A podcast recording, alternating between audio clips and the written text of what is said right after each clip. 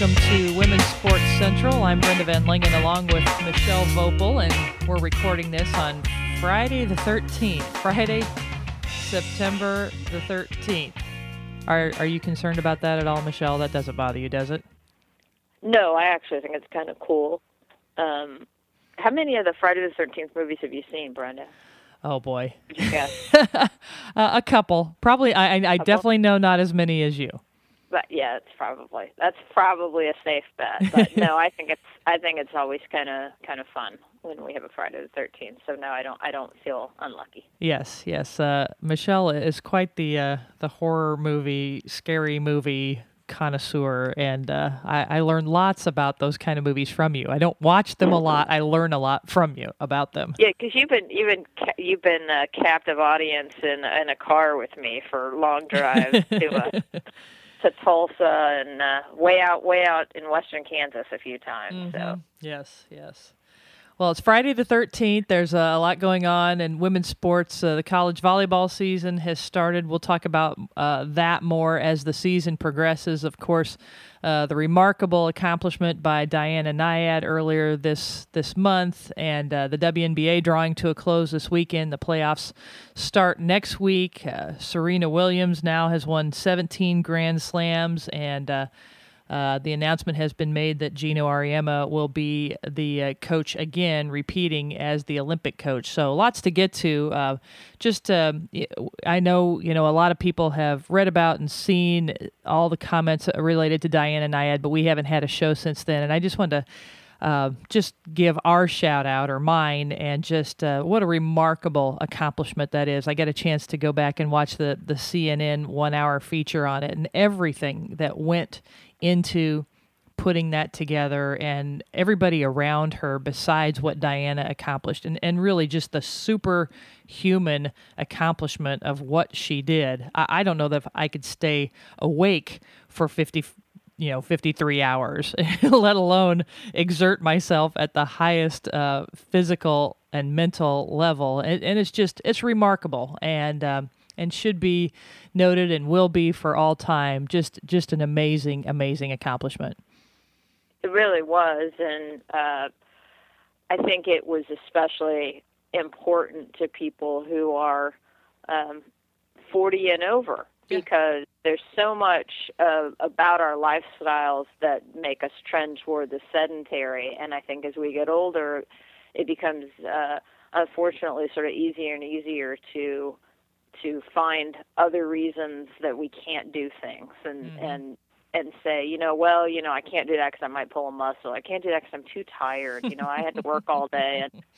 And you really have to make that commitment to say, exercising and fitness and trying to just get up and move, it isn't really optional. Mm-hmm. It should be mandatory. It should be as important as doing your job every day. And believe me, I'm guilty of it. And so I look at somebody like Diana Nyad, who you could say this: she was able to do something at age 64 that she wasn't able to do when she was in her 20s. Right.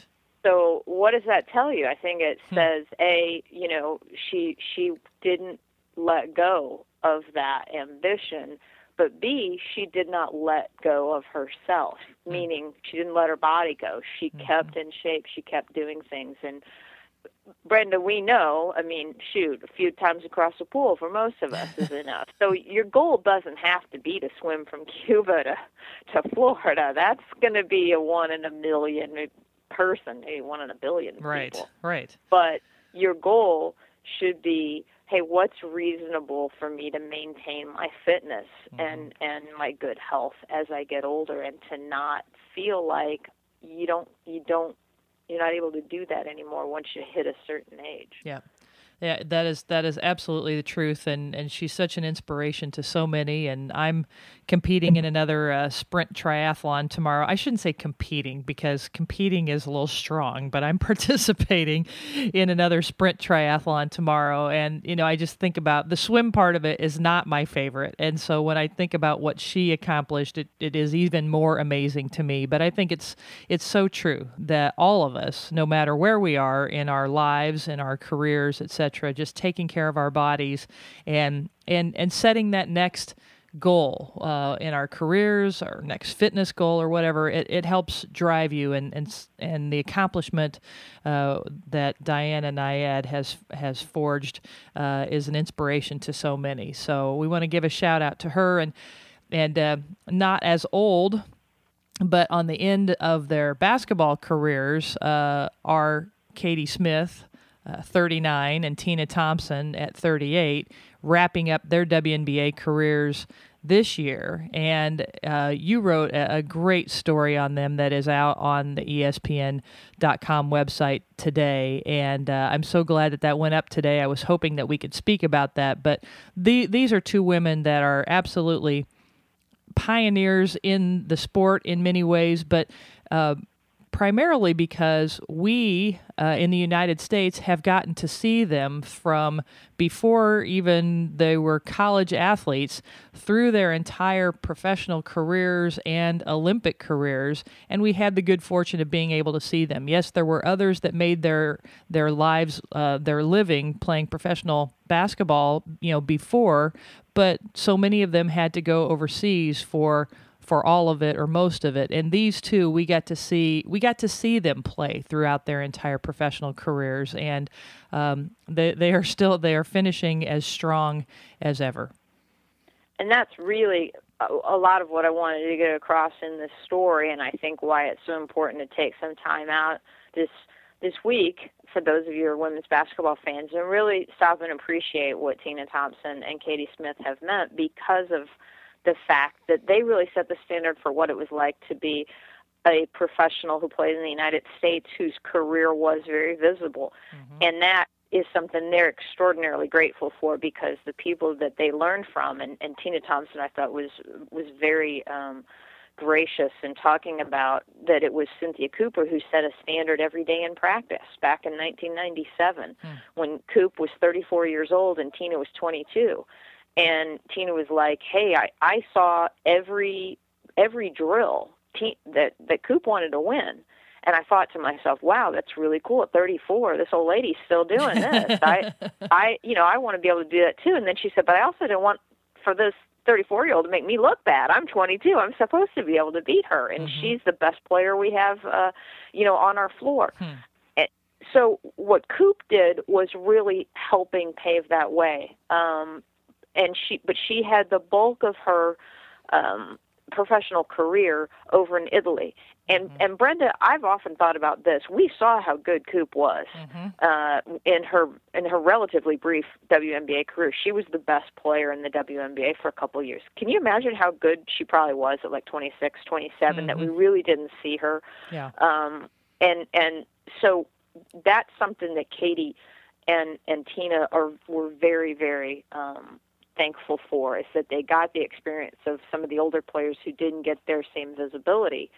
But then let's give them credit, Katie and Tina, for they had the visibility and they used that very wisely. They were both such good ambassadors, good with the media, intelligent, good with fans. They were, as Brian Agler said, if there was an important meeting or there was some, sales pitch that we had in the community, we wanted players like Katie and Tina to be available, because we knew what good ambassadors they were. We knew how people would be impressed with our league just by talking to them, not just watching them play. And I think that's a lesson for younger players too, that your role in women's sports especially, although I sometimes think men's sports really doesn't realize how important it is for them still too, because we're all still selling, professional sports is about selling yourself to a consumer. And for younger players to look at players like Katie and Tina and say, you know what, you have to keep in shape. You have to be, you have to be present all the time when you're out on the basketball court. You have to compete, but you also have to carry yourself a certain way, and you have responsibilities that go beyond just playing basketball well. I can't think of two players who did all those things any better. And the fact that they launched their careers, their pro careers, right with the beginning of the ABL in Katie's case and the WNBA with Tina, you know, they would say timing was everything, and they appreciate those opportunities. And I think it's cool the fact that Katie Smith got to spend her last few years in the WNBA with two of the coaches that were so meaningful on her path, Brian Agler and Bill Lambeer. And you know, the fact that Katie Smith won 2 ABL titles with the Columbus Quest, and talking about learning from those older veteran players, she played with Andrea Lloyd and Valerie Still and some of those players that carved the path and played professionally overseas and kind of was that role model for her, like Cynthia Cooper was for Tina Thompson. And, you know, you look at the resumes from Smith having the 2 ABL championships, the 2 WNBA championships with Detroit, the 3 gold medals, Tina Thompson with the 4 WNBA championships with the Comets and the 2 gold medals. And you said something that you said about, you know, being the consummate professionals and role models, and something that I think younger players should learn from. But you also mentioned in your article, Tina Thompson said she was there at the beginning of the WNBA and has seen it all in her past, in her entire career. And she can really give back to the league because she's seen it from the inside. And how can it be improved? How can it be marketed better? There was a big emphasis on marketing early, but maybe it's dropped off in some ways. And I appreciated that, you know, she's the kind of person too that will stand up and make those comments and push toward things being better and things being improved. And people should listen to her because she's been there, done that.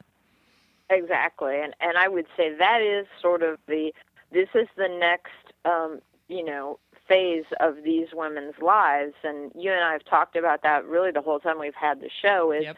we have this generation of women now who are into their late 30s, early 40s, and a lot of them coming up now in their mid-30s that have been really huge beneficiaries of Title IX and professional leagues. They've had opportunities that no generation of women really before them had.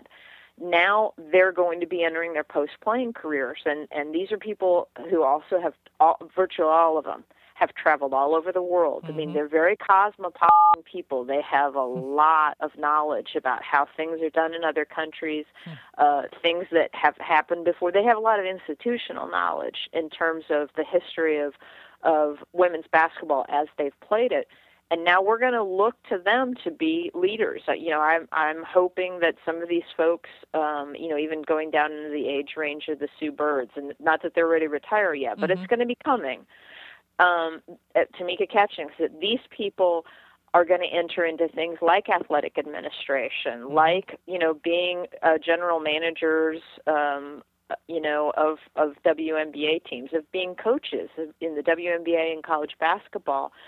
And that's going to be their next, you know, gift, I think, to give women's sports. They've given a great deal with their athletic talent and their personalities, and now it's going to be what is the next path for all these people? Because there's some remarkable people. Absolutely. I mean, you think about it, these two retiring at the same time, these are two surefire Hall of Famers. Yes. Tina Thompson, Katie Smith. And we have some, you know, again, following in their path that within the next 5 years, we're going to have probably some more of these folks getting into other things besides playing basketball. And it's pretty exciting. It'll be hard for all of them. It's hard because they've had these long playing careers, but also you look at that and say, hey, these are super competitive people.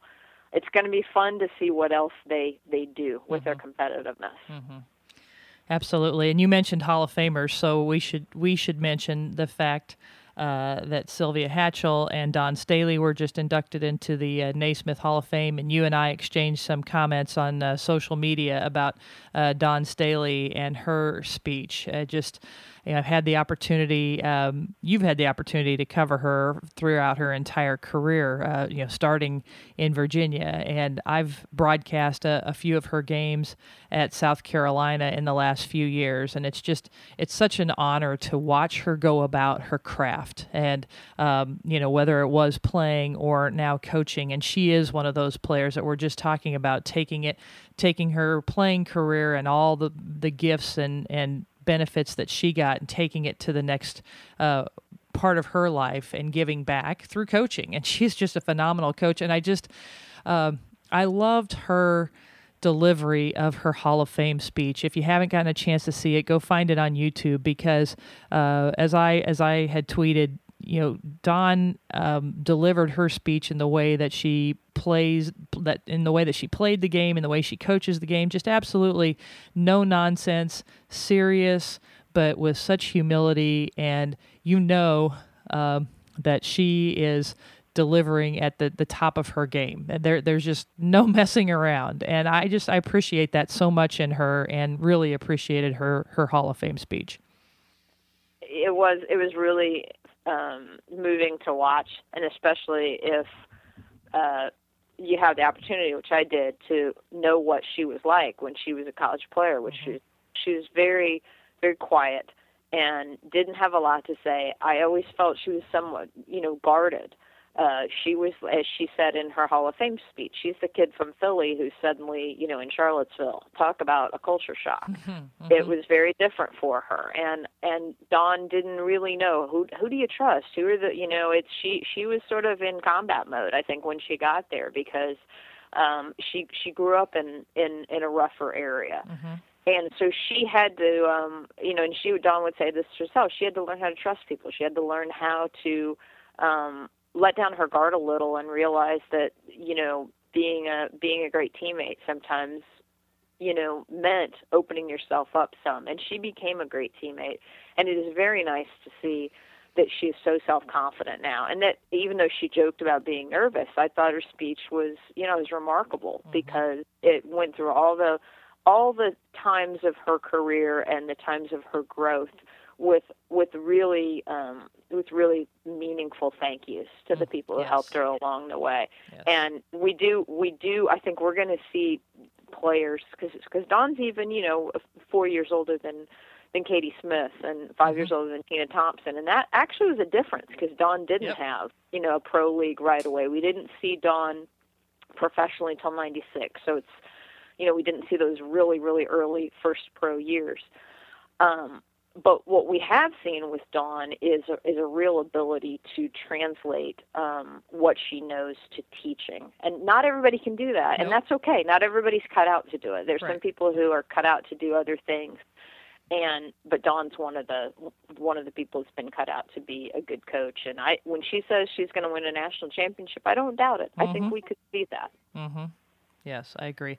And you mentioned in your article about Katie Smith and Tina Thompson that Katie Smith wants to get into coaching, and I appreciated her comments as well, that by this time in her career, she's at a point where she understands not everybody is like her, and she appreciates that more. And I think that's part of the problem for a lot of great players getting into coaching, is they can't relate to everybody. And Katie, because of the experiences that she's had professionally, is in a position where she can. And I think that will enable her to be probably a much better coach now than she would have been had she, started that maybe right out of college or earlier. I think she's had those experiences that will help her to be a better coach. So I'm excited to see her coaching career develop as well. So thank you for putting those articles on and the things that you had written about Dawn Staley as well on ESPN.com. Anything else before we go to the WNBA playoffs?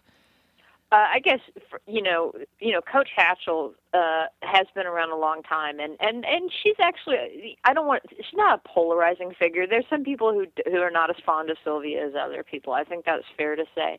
But when you talk to her at length about her life, one thing that is undeniable, no matter what you think in terms of, some of her coaching moves or whatever, is that she's an incredibly hard worker, and she came from a pretty humble background. Mm-hmm. She grew up working in a textile factory. When she was a teenager, she worked in a textile factory, she mowed lawns, she returned bottles. I mean, she really has that work ethic. And she got into coaching when, you didn't make any money in coaching. And so that's one of the things I admire about her is mm-hmm. she is a hustler. She knows how to work hard. And those are lessons that I think no matter what generation you're in, no matter how many technological devices or whatever make your life easier, there's still nothing that can replace being a hard worker. It's the most cliche thing we will ever say on this show, and we'll say it over and over again. And you have, Brenda, you have kids, so you've probably said it enough times that, you've probably said it a billion times in the last 20 years or something. But there's nothing that replaces hard work, and that is one thing I really do admire about Coach Hatchell, is that she doesn't, she works just as hard now as she did when she was a kid. Mm-hmm. So she's kept that up. Yeah. Yes, thank you for bringing that up, because the success she's had with over 900 victories and the national titles at so many different levels is so impressive, and so much of that is because of the her work ethic, and I'm glad you brought that up as well as we move on to the WNBA. The WNBA wraps up this Sunday. There are still a few games, so today's Friday the 13th. Well, there'll be some games Friday, Saturday, and Sunday. Pretty much everything is in place. The Western Conference, we know that Minnesota has won the Western Conference, and they will be playing Seattle, and Los Angeles and Phoenix will be 2 versus 3 in the Western Conference, which I am really fascinated to see, and we'll get back to that in just a minute. But what we don't know is the third and fourth place positions in the Eastern Conference. Chicago is far and above, number 1 position, Atlanta number 2, and then Indiana and Washington.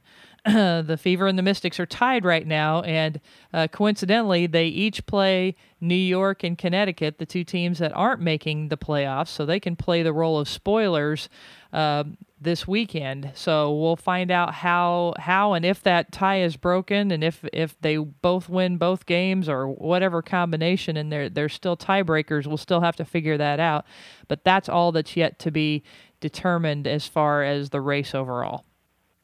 Yeah, and you've got Indiana with all the injuries that they've had this year. I mean, they really got hit, and they're not the only team. Certainly a lot of teams got hit by injuries, but the Fever, as the defending champions, had a lot of things go wrong for them, and they were still able to make the playoffs for the 9th consecutive year and may end up finishing 3rd in the conference. Uh-huh. I think there's a lot of credit given to Tamika Catchings and to Lynn Dunn, but players like Shavonte Zellous, who had a really good postseason last year and has carried that over. I think she'll get a lot of votes. She's certainly got mine for most improved player, because some players you might see them have that surge in a postseason and then they don't carry it over consistently, and she has. I think they wouldn't be in this position without Zellous.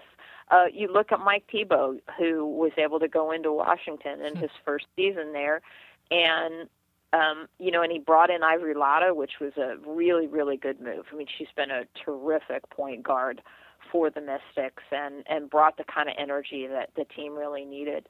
And they're going to be in the postseason, so I think that's a lot of credit. I'm not surprised. I also, you have to give credit to Atlanta. They were the team I thought was going to be on the outside looking in. I thought New York would be able to get into the postseason. Angel McCautry has really carried that team. I think she's a legitimate MVP candidate for sure. I mean, there's no question she is. Mm-hmm. But also the role players have been good. Erica de Souza has been very good. They haven't had Sancho Little, so they've had to rely on their role players a lot, complimenting Angel. So, that's been I think pretty impressive that they've made the postseason. And then the team at the top, finally, right? Mm-hmm. They've waited 7 years, and they got the missing piece, and she's been phenomenal. Yes, she was my pick to be, and I think a lot of people, it wasn't just me, even though Brittany Griner was the number 1 pick by Phoenix, I really thought that Elena Delle Donne would be Rookie of the Year. I thought she'd have more of an immediate impact for Chicago, and she has. And I don't know if you, the listeners saw just the night before last when Elena made the spin move. The play wasn't called for her, but you know what? You don't have to call plays when you're that talented. That right there is a perfect example of how talented she is, because it's a busted play. Phoenix didn't give them what they wanted, and she said, well, that's okay. I'll just do a spin move and, mm-hmm. Hit a basket at the buzzer to beat you. And if you're the Mercury, you're probably like, Mercury's not a very good defensive team. Nobody would say, but you're probably like, what do we do with that?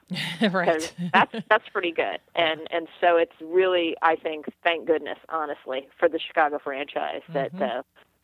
They were able to not just make the playoffs this year, but make it definitively as the Eastern Conference first-place team. And so many impressive wins. That one, they were down by 10 points to Phoenix going into the fourth quarter, and they attacked Brittany Griner and got her in foul trouble, and Epiphany Prince and Sylvia Fowles and Delle Donne just did the work and got them back in, and that move, that shot by Delle Donne was just incredible, and it made me think back to their win against Minnesota when Delle Donne had hit the three-pointer, coming around a couple of screens and squaring up and raising up and hitting a three to send it into overtime and beating Minnesota. I mean, they've had big wins like that against the Western Conference. That has to help them as they prepare, and you don't want to look ahead, and they've never been in the playoffs, but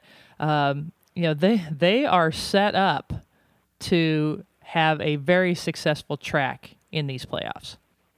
I think so, and even though they've never made the playoffs before, you have players like Fowles and Prince who've played overseas and been successful, and are they've been hungering to do this. And you have Swin Cash. I'm going to be writing about her next week, but Swin's going to be going for her fourth WNBA title, which puts her in pretty rare air, and she's going to be trying to do it with a third different team. She's obviously won a couple titles in Detroit, won with Seattle.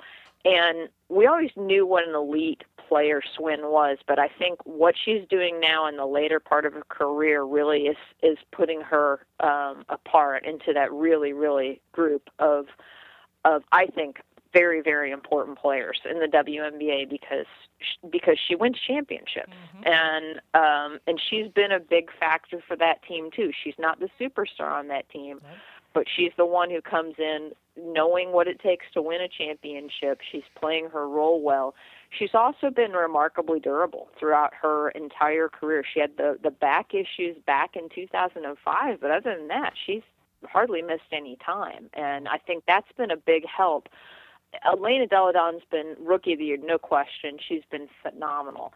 But I bet she would be the first to say, hey, it really has helped that I'm playing with just a remarkable center who really clears out a lot of space and who really takes up a lot of attention, mm-hmm. a really great veteran in Swin Cash, a terrific shooter in Epiphany Prince, and then a point guard in Courtney VanderSloot who's really grown up and in her third season in the league, I think really sees things better. She's become a better defensive player. Elena would be the first to say, hey, I didn't come in here and do it all. I came into a perfect situation that needed a player like me, mm-hmm. and then I've been able to do what I do. Yeah. She has filled the gap that they needed, and then she has excelled and accomplished so much as a rookie and fit in so well. So I'm excited about that. You've got the experience with not only Atlanta and Indiana with their finals experience and championship for the Fever, and then you've got the Mike Tebow factor as well. So you've got a lot going on there in the Eastern Conference, but I'm just excited to see how that develops. But I'm really intrigued to see who ends up coming out of the West. And, Minnesota lost by one to L.A. Last night, but they've played so well as they've bounced back from losing in the championship series last year. And we talked about that, I think, this on a earlier show. Fitting in Janel McCarville into the mix has been positive, and the play of Monica Wright off the bench and so forth, along with all their superstars. But especially in the playoffs, I'm really intrigued about this first round matchup, and I'm kind of intrigued too, Michelle. I'd like to get your take on this, as Phoenix and LA have played against each other three times this season. Phoenix has won twice and LA once. And now they play Sunday before they play each other in the playoffs. So you know, how much, you know, everything's set. So Sunday's game really doesn't matter, but does it matter? I mean, do you use that game to get an edge, or do you use that game just to play the game and get it over with and then, you know, bring out all the stops? I'm just really intrigued to see how both teams approach Sunday's game before the playoffs, because you've got LA coming off the 1-point win over Minnesota, and you've got Phoenix coming off that last second loss to Chicago. How do they approach the last game of the regular season before they play each other in the first round? I think I would tend to say you kind of just get this game over with. Now, I could be wrong about this, but these are both teams that are led by veteran players and have players with experience, and the game doesn't, you know, really mean anything. Mm-hmm. They know they're going to be playing each other. You don't want any injuries. I don't think there's too much of an issue with seeing it. They already know what each other does. There's mm-hmm. there's not a whole lot they're going to be holding back. I'm not saying you just go out there and don't try. That's not what I mean at all. But I don't know that this is a game where they're going to, you know, that you necessarily want to be pushing your starters to the limit to win this game. Right. So it may be that the starters play a certain amount of time, and then maybe it's each team has, you know, some players that they want, you know, hey, we want to, you know, get her some touches. We want to get her confidence going, you know, headed into the playoffs. Mm-hmm. That's kind of more what I look at it. But I don't think either team, if they lose this game, is going to think about it for 5 seconds. Oh, yeah. No. After it's over. Yeah. So, but you were a former coach, so I'm curious what you think about that. How do you approach that? Well, I think you've outlined it really well. I think both teams will go in to play hard and play well early, but not expend the energy with their starters. You know, get everybody a chance to play and give everybody a chance to play. Not the thing is, they haven't played for a while, and I know they know what each other does, but they haven't played against each other for a while. And I still think there's a matter of getting an edge. I think there's going to be some gamesmanship in this game, right? You know, and some getting into each other's head, because, you know, the Sparks have had a great season. They've had great performances from Tolliver and Ogwumike, as well, you know, the leadership of Parker, et cetera. And, you know, at the beginning of the season, we were talking about which of these three teams, Minnesota, L.A., or Phoenix, is going to win the West. Well, Phoenix has had the most disappointing season as far as wins and losses. Now, you know, there are a number of reasons, and, you know, Taurasi missing a couple of games, being suspended, has to be a factor. Brittany Griner's injury has to be a factor, and other things. But, and then, you know, the coaching change, et cetera. To me, Phoenix has a lot to prove in this playoff series, but I think in some ways LA does, because I think they, you know, saw themselves as a team that could win the Western Conference. So in that way, I don't see anybody taking anything for granted. Yes, they want to get through this, not get anybody hurt. But I'm real interested to see how these playoffs develop between these two teams. It's just going to be such so intriguing and a great playoff to watch between the Sparks and the Mercury. And I guess, you know, people might be listening and saying, well, wait, what about, you know, home court advantage? And I guess that is something. Maybe the Sparks will be saying, hey, if we win this, you know, maybe that would be the difference in us if we end up being, you know, the Western Conference champions, having the home court advantage. And so that is important to them. They may be looking at that and the fact that they really love protecting their home court. So those may be two things that play a bigger factor, you know, maybe than what I earlier stated, and them saying, hey, I think we do have something we want to play for. But by the same token, you know, I think they also don't necessarily want to, you know, you have to be careful about how hard you push in this game, I think. But you could say, hey, they might be looking at this and saying, you know, maybe, you know, we want to hopefully have a better record than whoever the Eastern Conference champion ends up being out of the playoffs, so that we're hosting. So that may be something that they're playing for. Mm-hmm. then, you know, in the other series, which, you know, has been one-sided for Minnesota. Minnesota's, you know, won every game against Seattle. So the Storm's going to have to, you know, find something different than they found during the regular season.